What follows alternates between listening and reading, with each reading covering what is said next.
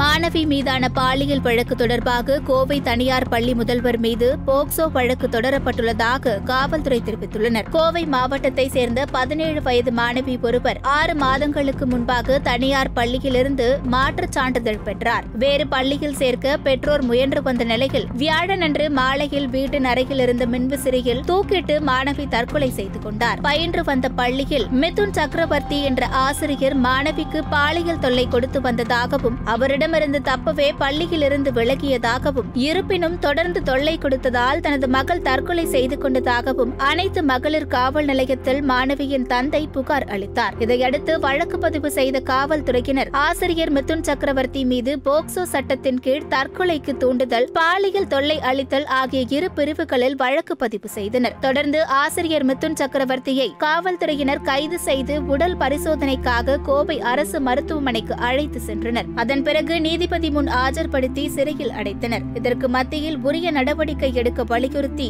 பல்வேறு அமைப்புகள் சார்பில் போராட்டம் நடைபெற்று வருகிறது. இந்நிலையில் தற்போது சின்மயா பள்ளியின் முதல்வர் மீரா ஜாக்சன் மீதும் போக்சோ சட்டத்தின் கீழ் வழக்கு தொடரப்பட்டுள்ளது.